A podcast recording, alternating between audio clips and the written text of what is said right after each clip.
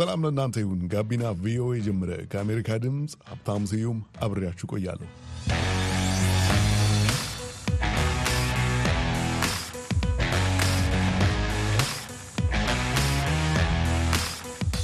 ዛሬ ምሽት የመዝናኛውን ዓለም የሚቃኙ መሰናዶዎች እናሰማችኋለን። በየጣልቃው ባህል አድማቂ ሙዚቃዎችን እንገባበዛለን። ቀዳሚው መሰናዶው ከአንድ የኪነ ጥበብ ሰው ጋር ያስተዋውቀናል።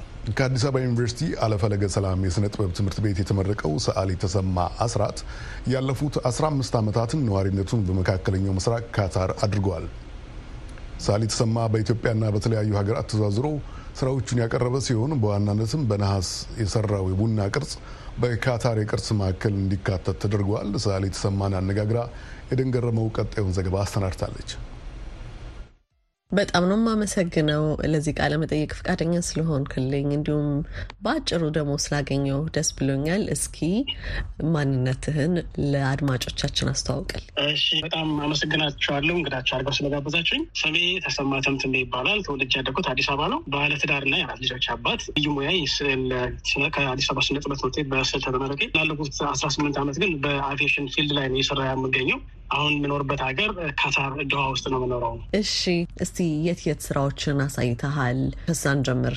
አሁ እንግዲህ ከዚህ ቀደም ከትምህርት ቤት እንደጨረስን ያው በኢትዮጵያ ውስጥ አዲስ አበባ እንዲሁም በድሬዳዋ ከዛም ጅቡቲ፣ ፈረንሳይ፣ ጣሊያን፣ ስዊድን፣ ሆላንድ፣ ኔዘርላንድስ ደግሞ እዚህ ካታር ውስጥ ደግሞ የአመቱ የሚዘጋጅ የተለያየ ዓለም አቀፍ የስዕል ኤግዚቢሽኖች አሉ። እዛ ላይ በ brand አምባሳደርነት እንዲሁም እድል ገጥሞኝ ከኢትዮጵያ እንዲሁም ሰዓሊያን በማስመጣት ራሱ እዚህም የማሳየት እድሉ አለ እና almost ከተመረኩኝ ከሀያ ዓመታት በላይ አልፎኛል። በዚህ ሀያ ዓመታት ውስጥ በርካታ ሀገራት በማሳየት አቅም የሚችለውን እያደረኩ ነው ያለው። ወደ ስዕል ስራ እንዴት ገባ? ስዕል ጥሬ ነው የሚለውን ነገር እንዴት ነው ያወቅከው? እንግዲህ ሰዓሊ ደግሞ ያው ጥበብ ዘርፎች ላይ ሆን መወለድ ያስፈልጋል። በተፈጥሮ የምናገኛቸው ነገሮች ናቸው። ከዛ መሬት ላይ እየጫርን ከዛ ቀጥሎ ቤተክርስቲያን ውስጥ በሰንበት ትምህርት ባሳለፍንበት ሁነት ውስጥ አበባ ስሎች እየሳለን እያለን ያው ከፍተኛ high school መጨረስም በኋላ አዲስ አበባ ስነ ጥበብ ዲዛይን ትምህርት ቤት በመግባት ሙያው ማደግ ችሏል ማለት ነው እና ያው መነሻው ከተፈጥሮ የተገኘ እውቀት ነው። ትምህርት ቤት ውስጥ ውስጥ በመሳል በዘመን አድርጎ ነው ወደ ኮሌጅ ደረጃ specialize አድርጌው አሁን ደግሞ ከምሰራው ስራ field of aviation ጎን ለጎን በመስራት ላይ ይገኛል ማለት ነው። እሱ እንግዲህ አይከብድም። ምናልባት የሙሉ ጊዜ ሌላ የአቪዬሽን ስራ ኖሮ የአራት ልጆች አባት ነህ፣ በዛ ላይ በሰው ሀገር ነው የምትኖረው እና እንዴት ነው እነዚህ ነገሮች ያመጣጠንካቸው? እዚህ አንድ ሁለት ነገሮች መጥቀስ እፈልጋለሁ። አንደኛ ሙያ የሚገርምሽ የኢትዮጵያ አየር መንገድ ክብር ይግባው እና ለአምስት ዓመታት አገልግዬዋለሁ እና ከሰባ ዓመታት በፊት የኢትዮጵያ አየር መንገድ ለአውሮፕላኑ አካላት ዲዛይን የ exterior livery ማለት ነው። ከአዲስ አበባ የስነ ጥበብ ዲዛይን ትምህርት ቤት ነው እየቀጥረ የነበረው ለሰባ ዓመት እስካሁን ድረስ በፖሊሲ ደረጃ ማለት እና በፈረንጆች ሁለት ሺ ሶስት ነው በሰዓሊያን ተፈልጎ ያው የአቪዬሽን ልምድ እዛ ተጀመረ ማለት ነው። እና አምስት ዓመታት አገለገለኝ።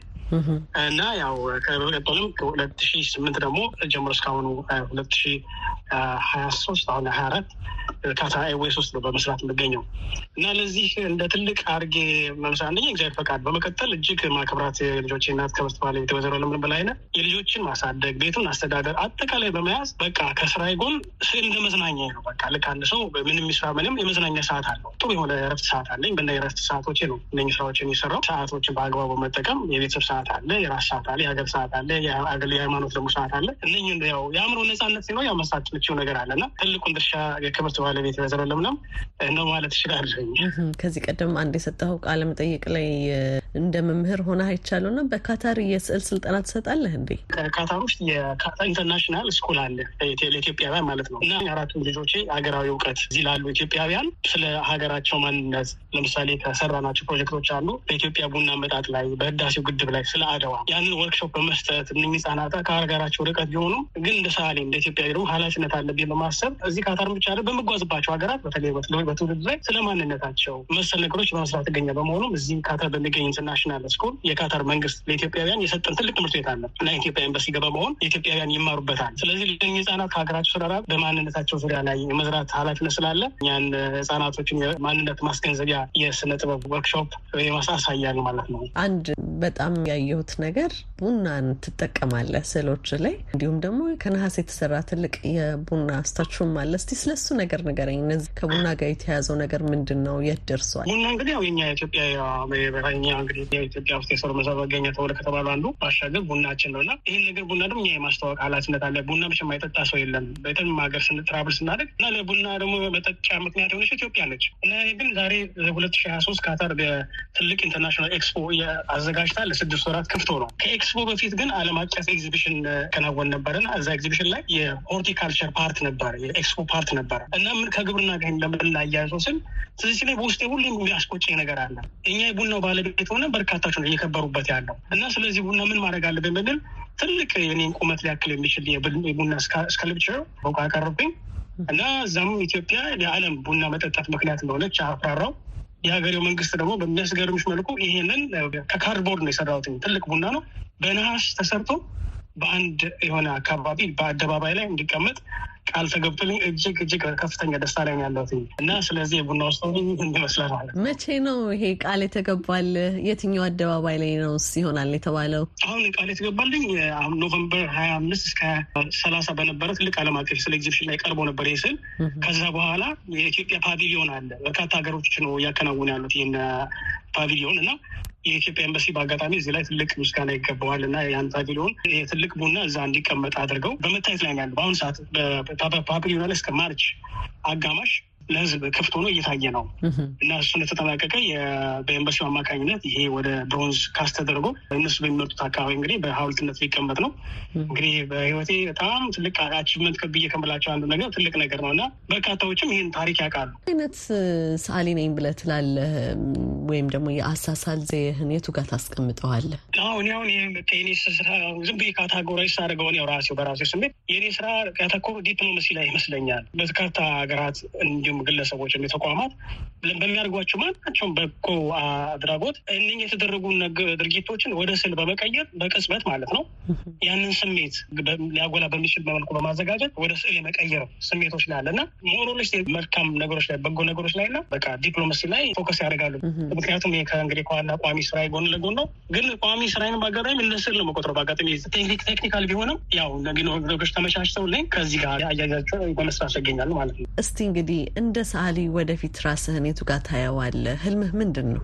ህልሜ እንግዲህ ምንድነው መቼም ለመስጠት ያው መሰጠት ይፈልጋል። እግዚአብሔር የሰጠኝንን ጥበብ ለበጎ ዓላማ በቃ መልካም ለሚያደርጉ አካላት ከግለሰብ እስከ ተቋማት እስከ nations እና ሀገራችን ገጽታ በቃ በጣም ትልቁ ነገር ሀገራችን በአሁኑ ገጽታ በጣም በሚያሳዝን መልኩ በየትም በምንሄባቸው ቦታዎች በተለያዩ አካላት የሚነሳው ነገር በጣም ስሜት ታሽ የሚያደርግ ነው። እና ይህን ነገር ሁላችን ደግሞ ኃላፊነት አለ። ሀገራችን ፕሮሞት የማድረግ በየተሰማረ በተለይ ከኢትዮጵያ ውጭ ያለ ኢትዮጵያውያን ማለት ነው። ስነ ጥበብን በመጠቀም ሀገሬን በቃ ልክ አትሌቶቻችን እንዴት ነው ሮጦ ላባቸውን ደማቸውን አፈሰው እንደሚያደርጉት እኔም በዚህ በስነ ጥበቡ የተጀመረውን ጉዞ ያ ነው ህልሜና ሀሳቤ። ካታር ውስጥ የራስህ ጋለሪ የመክፈት ሀሳብ እንዳለህም አይቼ ነበር እና እስቲ ስለሱ ጥቂት በለኝ። አዎ እዚህ ምንድን ነው ካታር ውስጥ በምኖርበት እንግዲህ ለአስራ ስድስት ዓመታት ውብ የሆነ አስራ ስድስት ዓመታት ነው እየኖርክ ያለሁትን ያም ውብ ስልሽ እንግዲህ ከሀገር ተርቆ እኛውን ውብ የምናደርጉ የምንኖርባቸውን አካባቢዎች እንደዚህ አይነት energy ውስጥ ካለ ድረስ already ጊዜያዊ ራሴ ስቱዲዮ አለ። ከጊዜያዊ ስቱዲዮነቱ ነገሮች ሲመቻቹ ወደ ራሴ የሆነ ጋለሪ ለመጓዝ ያው በመንደርደሪያ ነው ያለሁት። እስቲ አንድ ሌላ ያየሁት ነገር እና ሳልጠይቅህ ማለፍ የማልፈልገው ካየኋቸው ፎቶግራፎች መካከል አንተ ከዚህ ቀደም ኢትዮጵያ ላይ ሲሰሩ ለነበሩ ተቋማት፣ ድርጅቶች በተለይ አምባሳደሮች ስጦታ ስታበረክት አይቻለሁ እና ይሄ ከምን የመነጨ ነው? ነገር ሳደርግ የነበረው ይህ እንግዲህ ኮሌጅ እያለሁ ከሀያ ዓመታት በፊት የነበረ ልምድ ነው እና በዜና አውታሮች ስከታተል ለምሳሌ እንደ ምሳሌ ብንወስድ የአሜሪካንና ኢትዮጵያ አመተኛ ዓመት መከበሩ በዜና አውታር ላይ ሰማሁት። አሁን በርካታ አሜሪካዊ ኢትዮጵያውያን በአሜሪካን ራሳቸውን ሰርተው እየተማሩ ወገኖቻቸው፣ ቤተሰቦቻችን ይረዳሉ። አደሴም ታይም በዛ ወቅት ኤች አይቪ በሽታ በጣም በከፍታ ሁኔታ እየተሰራፋ በነበረበት ሰዓት በርካታ ሰዎች ይረዱ ነበረ።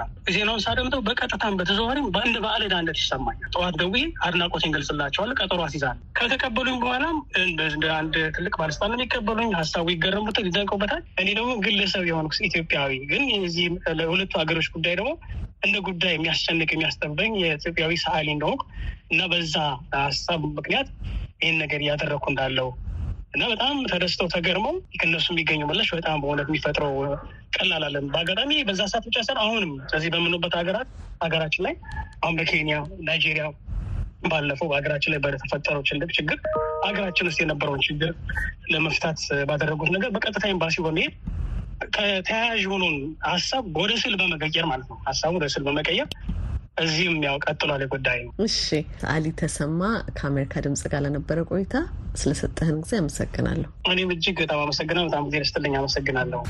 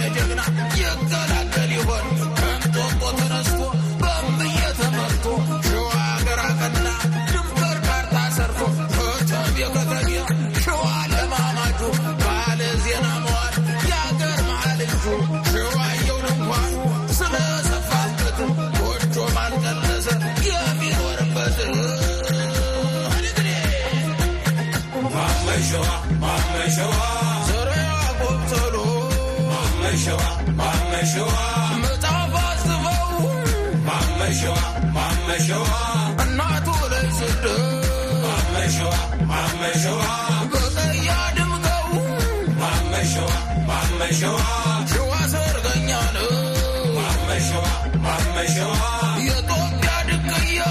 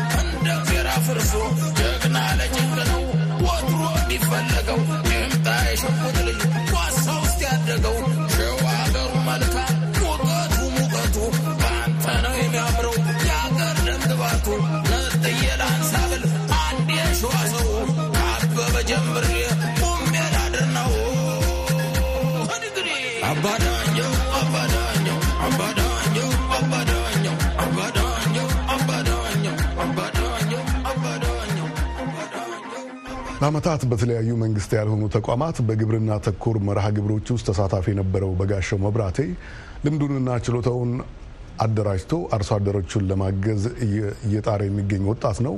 በጋሻው ቢፋርም ቴክ በተሰኘ ድርጅት በኩል በሚያደርገው እንቅስቃሴ ምክንያት የቶኒ ኤሉሜሉ ፋውንዴሽንና የ innovation እንዲሁም ልቀት ሽልማትን የመሰሉ ዓለም አቀፍና ሀገር አቀፍ ሽልማቶችን እንዲሁም እውቅናዎችን አግኝተዋል። ስለ እንቅስቃሴው የበለጠ ለማወቅ የምሽት እንግዳችን አድርገነዋል። ግብርናን ደጋፊ ተቋም ለመመስረት የተጓዘበትን ሂደት በመጀመሪያ በአጭሩ ያስቃኝናል። ቢፋርምቴክ የተመሰረተው 2012 ዓመተ ምህረት ነው እና አዲስ አበባ ነበር የምኖረው የምሰራበት NGO እየሰራሁኝ እንግዲህ የተለያዩ ቴክኖሎጂዎች አሉ። በተለይ ውጭ ሀገር ግን እኛ ሀገር ላይ ከፍተኛ የሆነ የቴክኖሎጂ ድጋፍ አርሶ አደሮቹ ያስፈልጋቸዋል። ስለዚህ የመጀመሪያ ስራ ፈጠራ ውድድር ቶኒ ኤሉሜሉ ፋውንዴሽን የሚባል ናይጄሪያ መሰረት ያደረገ የስራ ፈጠራ ውድድር ላይ አመልክቼ እሱ ውድድር entrepreneurship ወይም የስራ ፈጠራ ስልጠናውን ካገኘው በኋላ ወደ አካባቢ በመሄድ ነው የመውቂያ የእህል መውቂያ የስንዴ እህል መውቂያ በመግዛት በዛ በተሰጠኝ ፈንድ አምስት ሺህ ዶላር ነበረ። በዛ ፈንድ ገዝቼ አርሶ አደሮቹን ለማገዝ የመውቂያ አገልግሎት ለመስጠት የጀመርኩት። የስንዴ መውቂያ እንደምታውቀው seasonal ነው፣ ወቅታዊ ነው። ሶስት ወር ከወቃሁ በኋላ እንትኑ አቆመ።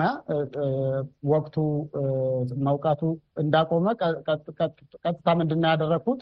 መሬት ተከራይቼ ለአንድ አንድ ሄክታር ተከራይቼ እዛው ተወልጄ ያደኩበት ከተማ አነዋሪ ከተማ የምችለውን ያክል እዛ መሬት ላይ ለአርሶ አደሮቹ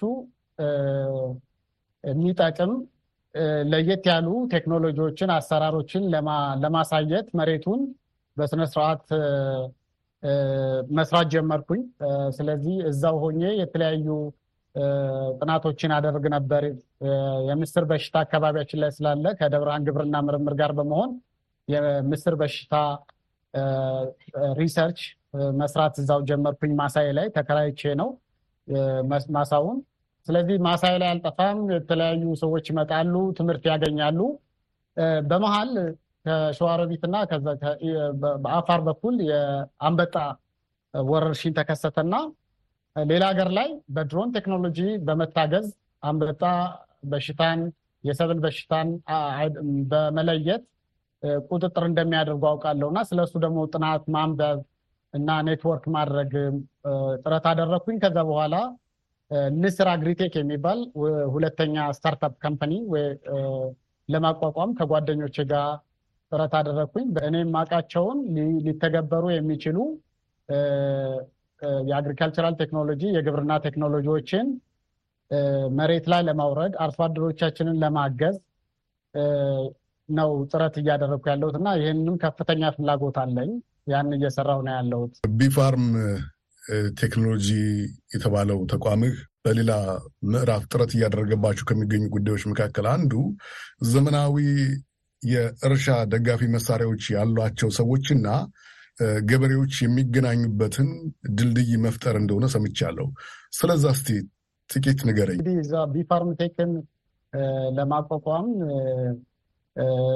ጥረት እያደረግኩበት ባለሁበት ወቅት እየወቃሁ ነው። አርሶ አደሮቻችን እኛ አካባቢ ላይ ይመጣሉ፣ መውቂያ ወረፋ ይይዛሉ። በጣም የኔን አስቀድምልኝ፣ የኔን አስቀድምልኝ ይጋብዛሉ። ምን ይላሉ እና አርሶ አደሮች መውቂያም ሆነ ትራክተር በአቅራቢያቸው ለማግኘት የሚያስችላቸው ቴክኖሎጂ የለም። ያሉትም ጥቂት የግብርና መውቂያ እና ትራክተር መካናይዜሽን አገልግሎት የሚሰጡ ድርጅቶች አንዱ አካባቢ ላይ ብዙ ይኖራሉ፣ አንዳንዱ አካባቢ ላይ ደግሞ ከፍተኛ እጥረት አለ። ስለዚህ እንደ ራይድ ወይም እንደ ኡበር የሚያገናኝ digital platform ለመስራት ነው ቢፋርምቴክ የሚባል mobile application እና call center ያለው አርሶ አደሮቻችንን የሚፈልጉትን የግብርና mechanization አገልግሎት ወይም የመውቃት ወይም የማረስ አገልግሎት በአቅራቢያቸው የሚያገናኝ platform ወይም ድልድይ ለመስራት ጽንሰ ሀሳቡን በሌሎች ሀገሮችም እየተደረገ ስለሆነ applicable የሆነ ስለሆነ እሱን ጥረት አደረግኩኝ። ከዛም በኋላ በሱ ላይ ጥናት አደረግኩና mobile application ኑ ተሰራ። ምንድን ነው የአርሶ አደሮቻችን mobile application ስለማይጠቀሙ አርሶ አደሮቻችን በቀላሉ እጃቸው ላይ ባለው ስልክ በ call center በአጭር ቁጥር ደውለው ነው የምናገናኛቸው። በተጨማሪም ባለትራክተሮች ኦፕሬተር ይፈልጋሉ።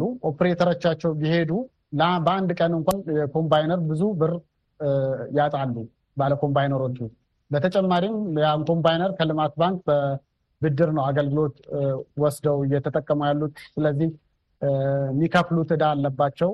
ስለዚህ የተማሩ skilled operator ለማገናኘት እንደዚሁም SaaS software በመጠቀም ቢፋርም SaaS software እንትን አድርገን platform ኡን ሰርተን አሁን አየር ላይ ያለ mobile application ኑ ተሰርቷል፣ ግን የተወሰኑ ሶፍትዌሮች ይቀሩታል። ስለዚህ በቅርብ ይህንን እውን እናደርጋለን። እርሻ ለብዙ ዘመናት የቆየ የአብዛኛው የኢትዮጵያ ሕዝብ መተዳደሪያ የሆነ ዘርፍ ነው።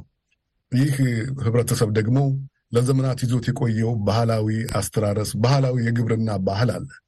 ያንን በተቻለ መንገድ ቀይሮ ወደ ዘመናዊው እንዲራመድ ለማስቻል ነው ጥረት እያደረግ ያለኸው።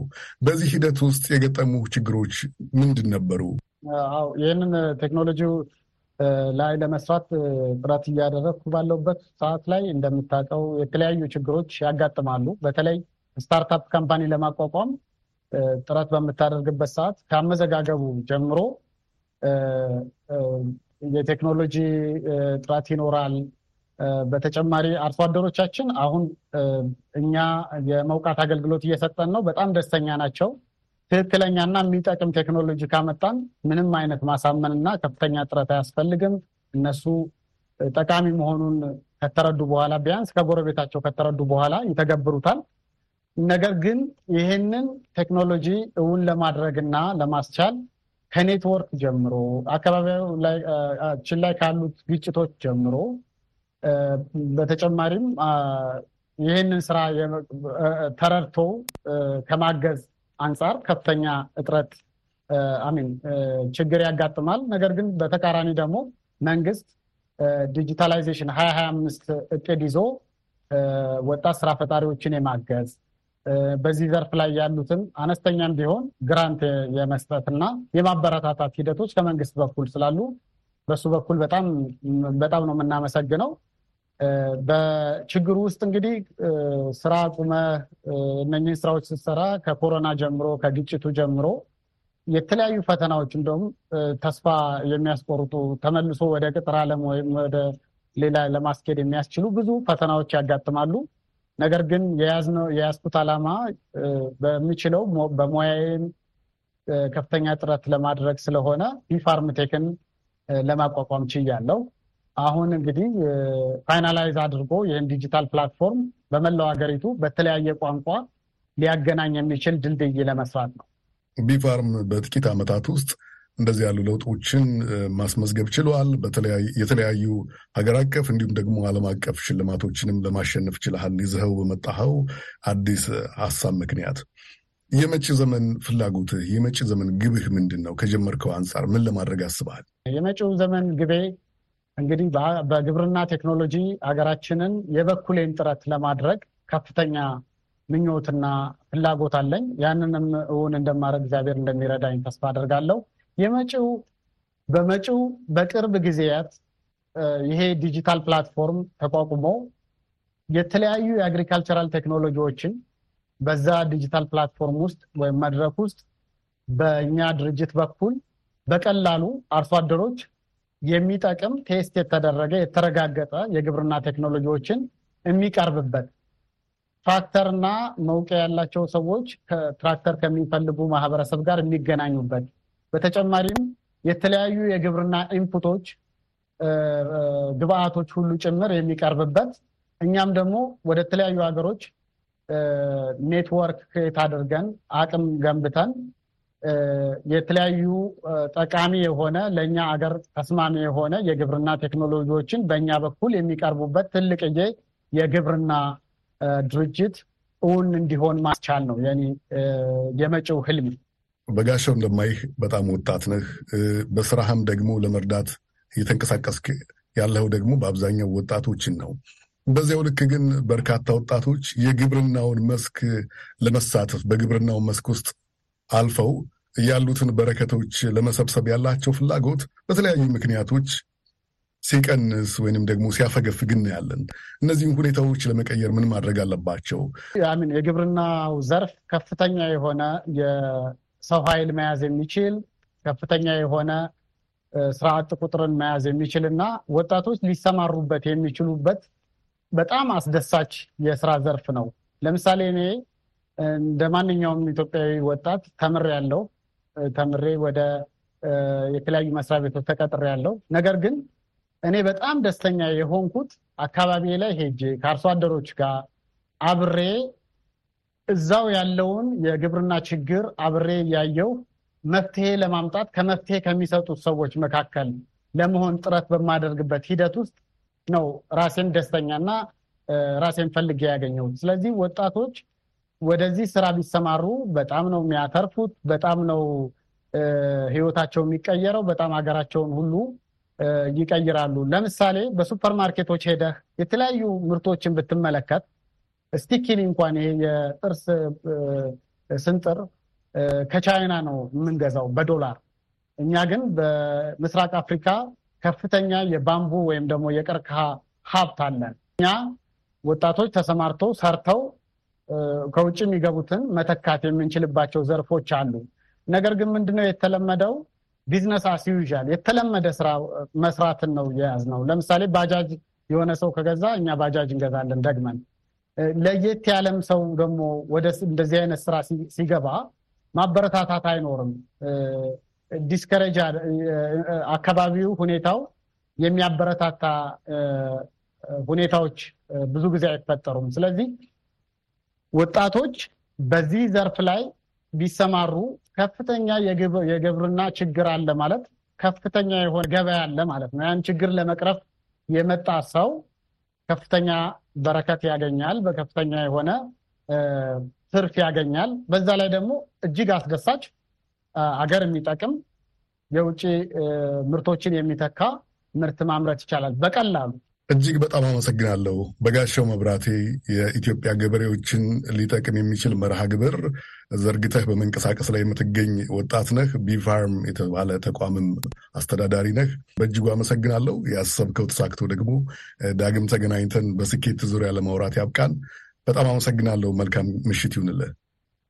እኔም በጣም አመሰግናለሁ ለአሜሪካ ድምፅ ሬዲዮ ሀብታሙ በዚህ አጋጣሚ ቢፋርም ቴክን ለማገዝ ለማበረታታት በዚህ ሂድ ምክር አገልግሎት ለመስጠት የሚፈልጉ በውጭም ሆነ በሀገር ውስጥ ያሉ ይህን የግብርና ስራ በምሰራበት ወቅት ጥረቴን ለማገዝ ወይም ለመምከር አቅጣጫ ለማስያዝ የሚፈልጉ ካሉ በዚሁ አጋጣሚ ጥሬን አቀርባለሁ። እጅግ አድርጌ አመሰግንሃለሁ።